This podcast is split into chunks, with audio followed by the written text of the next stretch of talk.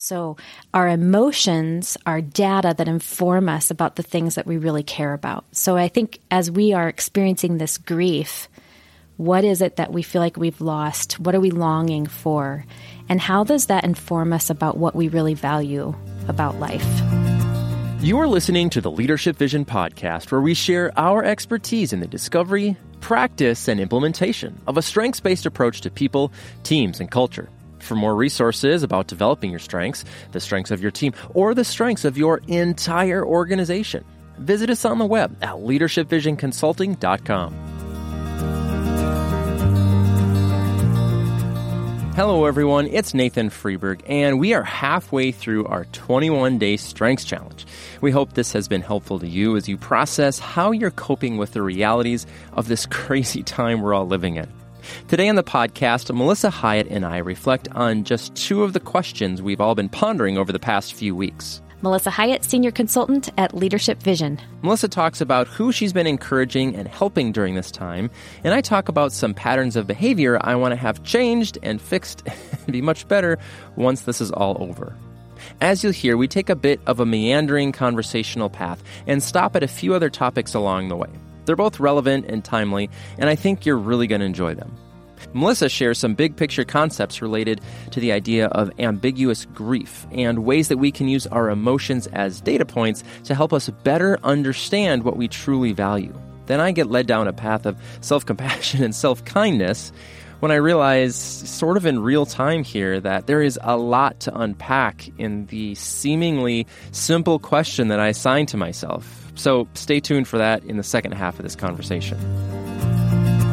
If you're not already following us along on this 21 day strengths challenge, there's a link in the show notes and accompanying blog post to describe what it is that we're doing here. In short, we're posting a question a day for 21 days that will help you process all of the wacky ways our lives are different during the COVID 19 pandemic of 2020. Sounds like I'm recording this from the future. Uh, again, there are links where you can check that out or follow us on all the social channels and join the conversation. We're also asking that you reflect on how your strengths are influencing your answers. Okay, so let's jump into this conversation. Before answering our pre assigned questions, I just asked Melissa to share a bit about how she's doing right now. Like many of us, it's up and it's down. I had such a fun March and April and May planned. so mm. I was supposed to lead a all day session today with some um, social workers that mm. uh, do foster care and doing um, so anyway instead of doing an all day seminar with them i did about a 20 minute phone conversation with them oh that's um, a bummer yeah so we're hoping to do this in the future um, so yeah, I, I usually travel a lot, um, but I've been home since March. I think my last trip was March 9th. Um, both of my kids are at home, so Joseph is a senior in college, which he was living at home this year anyway. But Lily is a freshman in college, so she's back home and really wishing she was in Chicago again. Yeah. Are they are I, they doing okay with this? Yeah, I wish she was in Chicago again too. It's fun not because I don't enjoy being with her. I do. I just right. she was loving it experience. so much. I enjoyed yeah, hearing totally. about it. So we were supposed hmm. to be there this weekend, seeing her and taking her friends out for dinner and that kind of thing. So we're home. Um, hmm. I get out three days a week to go to the hospital where I work as a pediatric chaplain, which that's even different Oof. than it used to be. So yeah. I have a friend uh, who's in a hospital, and his routine is crazy. Like what he has to do when he, he comes home and changing clothes and everything. Are you in that same, like, uh, I don't know, danger zone? I don't know what you call it. Like, what what is that like going into the a, a hospital setting? Yeah. So all last week, I was coming home and stripping down in the garage and okay. then coming up and taking a full on shower. Oh, wow. Okay. And then I was talking to some nurses in peds. So I work in pediatrics. And mm-hmm. I was mm-hmm. like, Are you guys doing this? And she's like, Yeah, no, I'm not doing that. She said, If I worked with a COVID patient, I would be doing that. But, mm. you know, we are the, um, I think the hospital is a pretty safe place to be right now. So we're all getting okay. tested when we come in. So I have to have my temperature taken when I come in. Everybody oh, has wow. to ta- have their temperature taken. Yeah. Um, we are now all wearing masks. That's changed. Okay, good. Um, with, with like the face shield too. Do you have that? The face shield if we're going into a room that has a respiratory illness, not just COVID, but gotcha. others, so that it protects okay. our PPE. Sure what else? So yeah, I was doing that. So I still come home and I strip down in the garage and change my clothes, and my husband takes them and puts them in the wash, burns them in a barrel out back. and okay. then I change. So, but I'm not gotcha. showering anymore from head to toe, which scrubbing yeah. and doing the like mm-hmm. scrubs. Your husband scrubs you down with one of those brushes, like you see on those like yeah. pandemic movies or whatever. Yeah. yeah. Okay. Mm-hmm. That's good. You guys are hanging in there. Yeah, we're hanging in there. As, as good as can be expected. We have a few breakdowns every once in a while, and the, I can I can all? feel them coming. They get a, like people in my home get a little prickly. Yeah. Um, and then there'll be a yeah crying fit, and then we're good for a couple days. Yeah. Mm-hmm. That's good. That's good. I was telling someone I I can sense them coming, kind of like how if a really loud like someone blaring their stereo in their car, you can like you can kind of hear them coming, hear them coming. Yep, this is going to happen. All right, they're going to mm-hmm. drive right by our house, and then this big explosion, and then in a similar way, it just kind of gets quieter and quieter, and then we're fine. And we're good. then we're good. Then we're yep. good.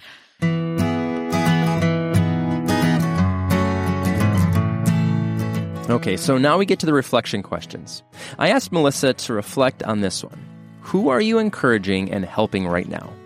I really think of Melissa as someone who is constantly helping and encouraging anyone and everyone she comes into contact with. So I just assumed that this wasn't going so well for her. I wasn't exactly wrong or exactly right. Here's how she's doing. I think maybe that's why this feels so disconcerting because who I'm running into, those are just so much more limited now. So right. there's not as many people to encourage and no. Help. So I feel off. Yeah. And I think it's my woo. Um, I'm really able to woo and connectedness. I'm really able to engage quickly with people. That's where my woo kind of has matured over the years. I think my woo used to be a little more extroverted and about me, but mm. it truly has changed to, I always say I like to win others over to themselves. Um, oh, and I like so I, I really like to connect and listen and hear and pay attention to the people around me. And that has just significantly changed. Hmm. That's that's hard. Are you finding um you mentioned having two college age um people living with you, your kids. Are you trying to do more of that with them than perhaps you would have? And has that been welcome? is that causing some of those tears you mentioned earlier? Nathan. Is that a can of worms I just yeah. opened? Yeah, no. Well, my daughter will say, so since my cert- my certification work is through Brene Brown, my daughter's right. words to me are don't Brene Brown me. Ah, that's And so um so you know, yeah, I try to do that, but it's it's uh it takes a village. And so sometimes my kids are especially my daughter is open to hearing from me. Um sometimes she needs to hear from others. And so the other night she was she was just really sad. And um she's smart and uh, anything I said, she had a quick comeback for. And so finally, I was like, let's call, let's call Grammy and Papa. And so we got, and it was just good. Like she received calming words from them in a way that she wouldn't receive from me. Yeah. So my kids are a lot younger. That's so true. Like I've watched my son respond to even like other dads when it's like coaching situations. I'm like, I just I told you to do that exact same thing. Why are you yep. listening? it's like, but that's just how how it is. So yeah. do you yeah. feel your connectedness is more off than your woo in terms of um like you can still connect with people virtually, um, but it's just so different. I don't impose myself on people. Does that hmm. Does that make sense? And yeah. so I really respond. Tell me how you're feeling. Tell me now. Tell me. Help me. Let me help you. Yeah.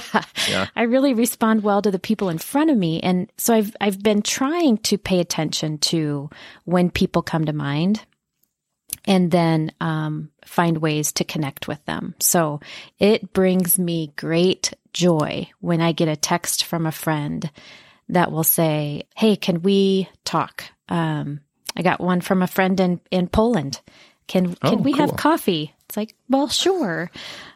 How far ahead are you than me? Right. like, what's our time difference? How just do we schedule do this? it? Yeah. And that just, um, I love that. Hmm. I absolutely love that.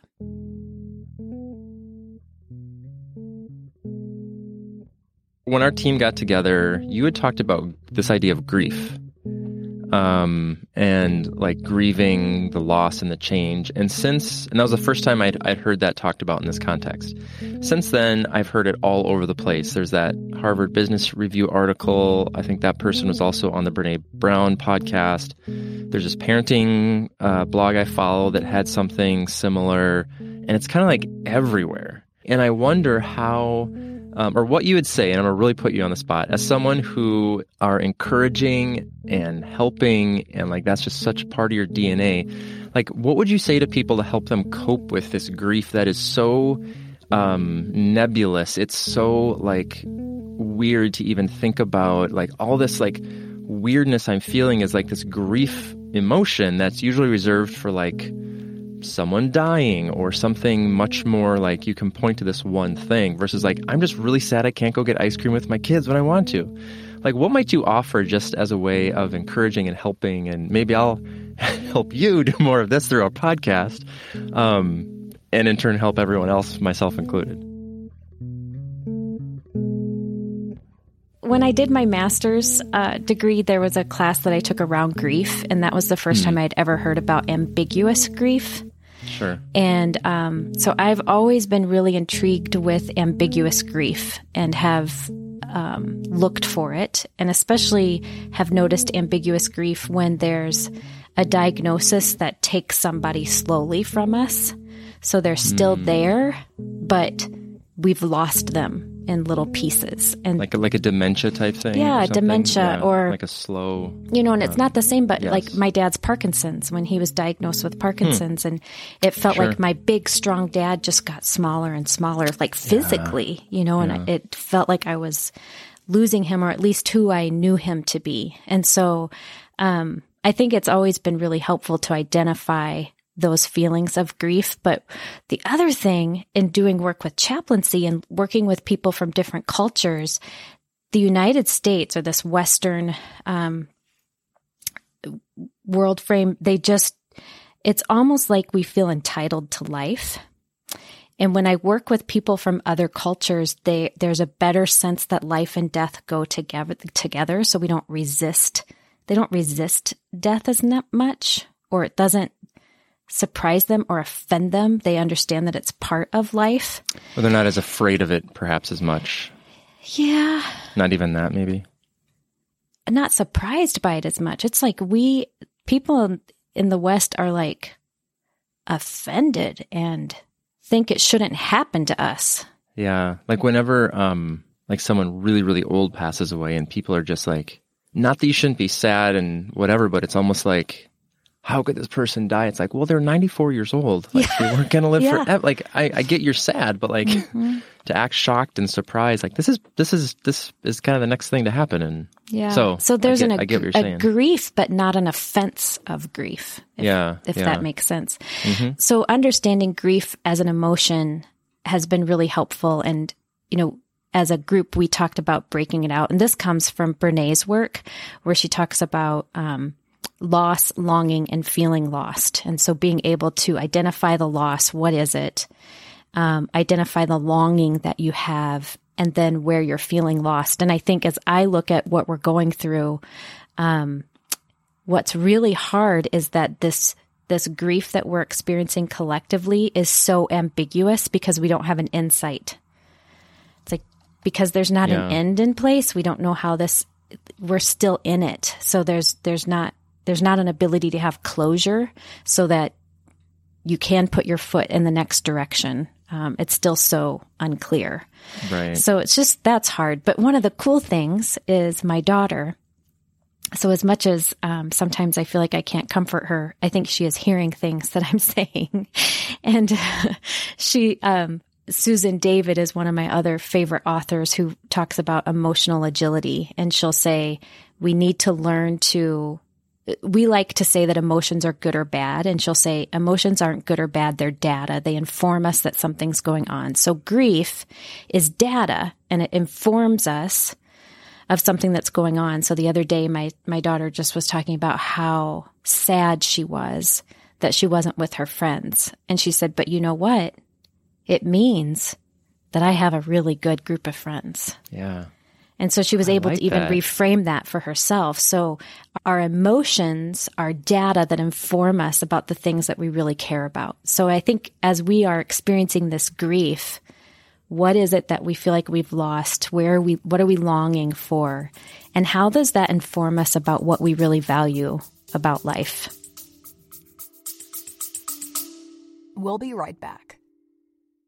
At Leadership Vision Consulting, we have spent 23 years helping individuals explore the depth and dimension of their personal strengths and have helped hundreds of teams build positive culture. We're excited to now announce our new online membership platform that brings together the resources, community, and motivation that you need to grow your influence and build a positive team culture.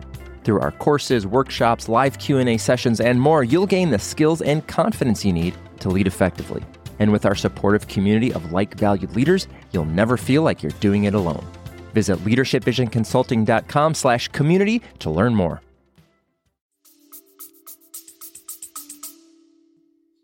That is brilliant. Melissa, that's really good because I think that, that that could help people put a finger on on this. So like where are you the saddest? What are you really missing? And then um how to your point, like informs you like what what what do you most value? And then in the short term, how do you try to recreate that? So I think, and I've mentioned this so many times, it's getting old, but we're doing these Friday night happy hours with our little group of friends. Um, and that's for me, I was like, I miss that so much. Not that we were doing that every week anyway, but just the spontaneous, hey, we're gonna go to pizza at this place. Who wants to join us? Like that that connection with other adults that are all just going through this like we're in the same phase of life with kids and everything. Yep. And so this like little um, you know, two hour time is like um really really helpful. And So- I think what's really cool is that now you will never take that for granted again. Right. if that makes Oh sense. So, and I think I shared this with our team is that in 2000, so the summer of 2019, Lily graduated from high school and my son went to New York for the summer. And it hit me. I was like, if I had only known that summer of 2018 would have been the last summer that all four of us were home together. Oh my gosh. I maybe would have enjoyed that a little bit more. And so I was able to name the loss and I was able to name the longing and what I was longing for. So now when we're here, we're all four together again. We have, I have this moment again. Got it back. Yeah. It makes me appreciate it in a different way because I was able to name it when I was missing it back then. Yeah. Yeah. It's interesting. I've had a few kind of almost reverse moments of that. So, like you, we just got done with a big remodeling project right before this. Thank our- God. I know. Oh my gosh, that's a whole separate podcast. Of, Um, but we were doing our kitchen, and my wife and I, partially because we just we were having such a hard time eating in our basement, it was it was just absolute chaos. We went on, I think, six weekends in a row. Like we went out um, for date night. Sometimes it involved like shopping for some stuff, um, but we'd always try to go to a good restaurant. Um, or just not like fast food, but like, you know, not fancy necessarily. But now looking back, I was like, oh my gosh, that was like those six or maybe in seven weeks. Like, I really, I didn't know that was just all going to be taken away. And there was part of during that time feeling a little bit guilty because, you know, we're paying for sitters and the whatever else. I was like, wow, I really, really cherish that time even more now. And I wonder if there's certain things like that that you can look back on fonder, not necessarily like, oh my gosh, we can't do that again, but just like, wow, I really, really appreciate, you know, our Christmas dinner that we spent with what I thought was my crazy family. And actually, I really appreciate these people now that I'm Right. removed from them. So, Right. um, so I think that's some cool perspective Mm-hmm. too. So, see, Melissa, you're doing it. You're encouraging and helping people all over the place. Thank you for the opportunity. So, can I share one of my Yes, answers please. to one of the questions? Yeah. Um, so again, I didn't look. I should have um, done a better job assigning these questions because I probably wouldn't have assigned the questions I got to myself. Um, but one of the questions, and I think this is a really interesting one, and I would love to hear from listeners um, their answer. Um, the question is What patterns of behavior do you want to change? I think this is interesting because we have perhaps a little bit more time to be introspective, to look at what we're doing, and um, to say, hmm, do I want to carry that with me after this? And I've known this about myself, but I am not a patient or present person. And I know you and I have talked about this a little bit before, but I, I, I, I find myself um, needing to figure out like how to. It's not just like I want to be more patient or I want to be more present, but figuring out how to not let, like, if I have a plan for the day with the kids and something goes wrong, it's just like I lose it and it doesn't look pretty. Talking back to that, speaking back to the, uh, you can kind of see these little bubble ups coming. Um, and I think if I connect it to my strengths, I really think that my ma- this is where my maximizer really hurts me. Um, it really helps me, like with this podcast. Like we've got great equipment, we've got a great software. Like I can really fine tune things. But when it comes to like people, sometimes I'm realizing at 41 years old, I've known this for a while. If I'm honest, like I expect too much, or I expect perfection, and when things don't go that way. And so, how do I give a little more grace, be a little more patient? And my goal is that when this is all over, I emerge this beautiful butterfly of a human being that is perfectly patient and graceful and accommodating. Um, so there, I've said it out loud, and we'll see what happens. so, can I ask a couple questions? No, we're out of time. Thank you for listening. Just kidding. Sure, ask. So I'm wondering. Ask away. Hopefully, I'm not the um, only one that struggles with this. No. Um, so the frustration that you're feeling, is it directed towards yourself? Is it directed towards your kids? It's Other directed. People?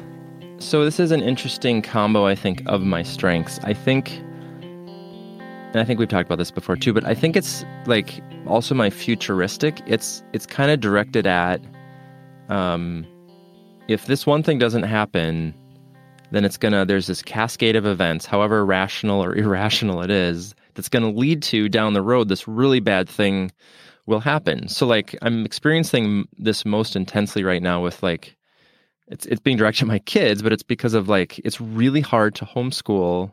We have my son's in first grade, two preschoolers, and an almost two year old. And it's just really hard to give him focused time. So I'm like spiraling out of like, he's not going to be ready for second grade next year. And so if we don't do this, then I kind of get mad at the kids because they haven't cooperated or they're not getting dressed, we're not getting the outside time. And so I think ultimately it does come back to me of if I could have planned better, if I could have maybe I should have skipped working out this morning and been all ready to go when they woke up or whatever it mm-hmm. is. So I think it's yeah. I don't know, un hear them in the background, unrealistic expectations yeah. of just like there's just too much to do not enough time, not enough hands. Does that make sense? Yeah. I feel like I'm. Yeah, no, that spiraling. totally makes sense and helps me understand. Um, so how do you talk to yourself when that starts to happen? Oh boy, now we're really counseling here. Uh, um, no, this is good. This is good. Um, that's a good question. I think um, sometimes I start by blaming my wife because um, ultimately it's easier if everything starts as her fault. Um, it's actually funny. Uh, we saw Brene Brown years and years ago, and you've maybe heard her talk about like spilling the coffee, and she immediately blamed her husband Steve yeah. just because. Right. Um, so I think part of it is like trying to f- like find other people to blame for it, and then ultimately landing back on like if I had done better, if I had done a better job thinking this through, or you know, by the time the house was quiet at nine o'clock, instead of spending you know 20 minutes on YouTube or reading or watching an episode of Ozark, I should have been focused on this other thing and not like giving myself even like it's okay to have some downtime before bed or something like that. And so I think it just it looks like um I don't even if I'm answering your question, but I think it looks I'm just really hard on myself. Yeah. Um, That's why I asked. So the three components of self compassion are self kindness. How do you talk to yourself? Um, so that was that was why I was asking, like, how yeah. are you talking to yourself in the midst of that? And then common humanity is the second. So you're not the only one in the country or the world this is a world. Are you sure? Are you sure? I think every other parent in at least America has got right. this dialed in, right? Yeah. Yeah. Yeah. So the common humanity, being able to practice that. And then the third one is mindfulness. And whenever I whenever I think of mindfulness in the in this way, it's I tend to start using never and always. I never get it right. I always mess up. They're never going to be ready. When I um, was just talking with Heather, she reframed something for me of, rather than I didn't get all the laundry done. It was like, wow, look how much laundry I did get done. And I think sometimes I need to reframe that too, instead of, like you said, always or never, of like, well, we did play outside for over an hour and that's mm-hmm. something. Yeah. Um, and the funny thing is, is that, you know, if you find that you tend to blame others, I promise you, the more that you practice this in yourself and you're like, you're kind to yourself. Um, yeah. And that's an exact, that's an exact way to do it. How Heather mentioned it is, God, I did get at least right. a load done. Um, and it sometimes people don't like to practice self kindness because they feel like if they're not hard on themselves, they're just going to be lazy and gluttonous and like, and that's that doesn't line up with the research. But right. um, so the self kindness, the common humanity, and the mindfulness of never and always. And with children, I think when we practice this, because it, to do this with your children is because our children are such a reflection of us so Yeesh. when we're kind to our children, we're being kind to ourselves, if right. that makes sense, because kind I'm patient, hardest yeah. on my child because mm-hmm. they are a reflection of me. It's right. a reflection of my parenting. So when I can practice self kindness, it really changes the way that I parent. But one of the things that happens with that mindfulness part is I catastrophize. So it's not only is Parker not going to be ready for second grade, but he's not going to make it into college. Yeah. And he's and he's going to be living at home with us when he's 25 years old. not that there's anything wrong with that, but right. yeah, I had kind of along the similar lines. I had this um, horrible epiphany, whatever the word is for like if an epiphany is really bad. That's what I had. Um, I tend to think of epiphanies as good things, but um, yeah. this crushing realization that so Parker started playing baseball, t-ball, not t-ball, uh, coach pitch, whatever, doesn't matter. Um, we got to two practices and then everything got shut down, and so um, he really wanted to play. He was excited about it. We had just gotten all the gear, and so I've been trying to play catch with him, and it's just been a struggle. Like he's seven. He wants to do crazy throws and it goes over my head. and it's kind of gotten worse and worse, not better and better. And so a day or two ago, I realized he's not having fun because I'm super frustrated and I'm not someone who's fun to play catch with. And I was mm-hmm. like, oh, dagger through the heart. And so, kind of to your point, like if we're kind with our kids, if we're patient with them, theoretically they will be the same thing back. So today when we played catch, I had a much different perspective of how do I just play catch and not get all worried about he's going to look dorky when he's out there, if he's ever out there, if we're back out in the field with the other kids and just like enjoy it. Um, and so I think that's, you know, this is way longer than I was planning to talk about this. but this like idea of what patterns of behavior do you want to change, right. I think is a really powerful question. Yeah. I wish I hadn't assigned it to myself. But I'm glad like, you didn't assign it to me. right? I know, you're welcome. but I think all of us can can stop and look at that. Sure, look at your strengths, see what, you know, perhaps is lending themselves to these patterns of behavior we perhaps don't like, but then actually say, well, what am I going to do about it?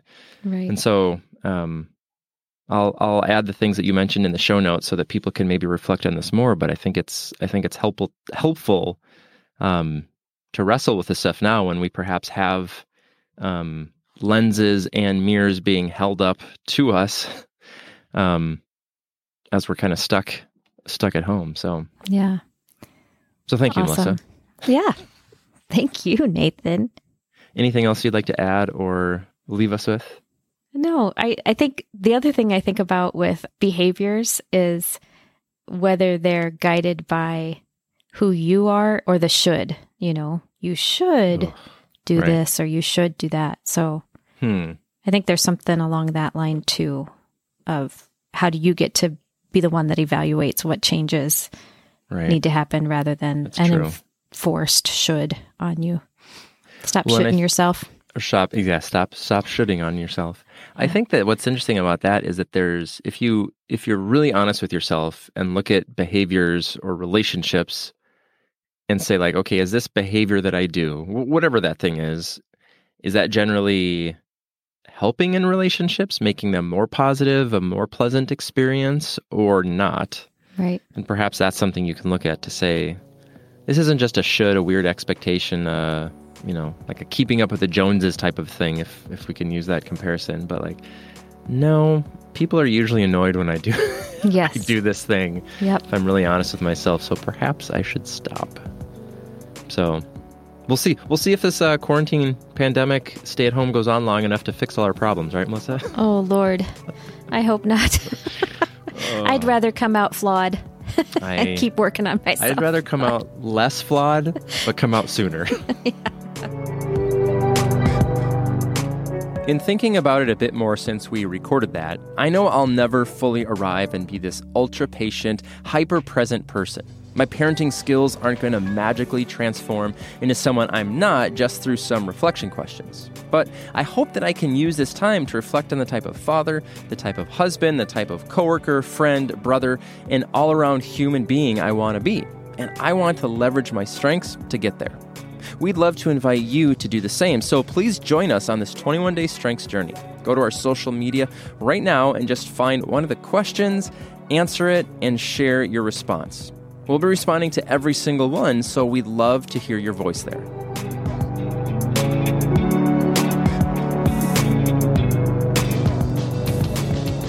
Thank you for listening to the Leadership Vision podcast, where we share our expertise in the discovery, practice, and implementation of a strengths based approach to people, teams, and culture. For more resources about developing your strengths, the strengths of your team, or the strengths of your entire organization, visit us on the web at leadershipvisionconsulting.com. If you found value from this episode, we'd appreciate it if you would subscribe to us on Apple Podcast, Spotify, Google Podcast, Stitcher, iHeartRadio, and a host of others. Please share this podcast and our other resources with anyone you think would benefit from going deeper into our strengths-based approach to individual, team, and organizational development. I'm Nathan Freeburg, and on behalf of our entire team, thanks for listening.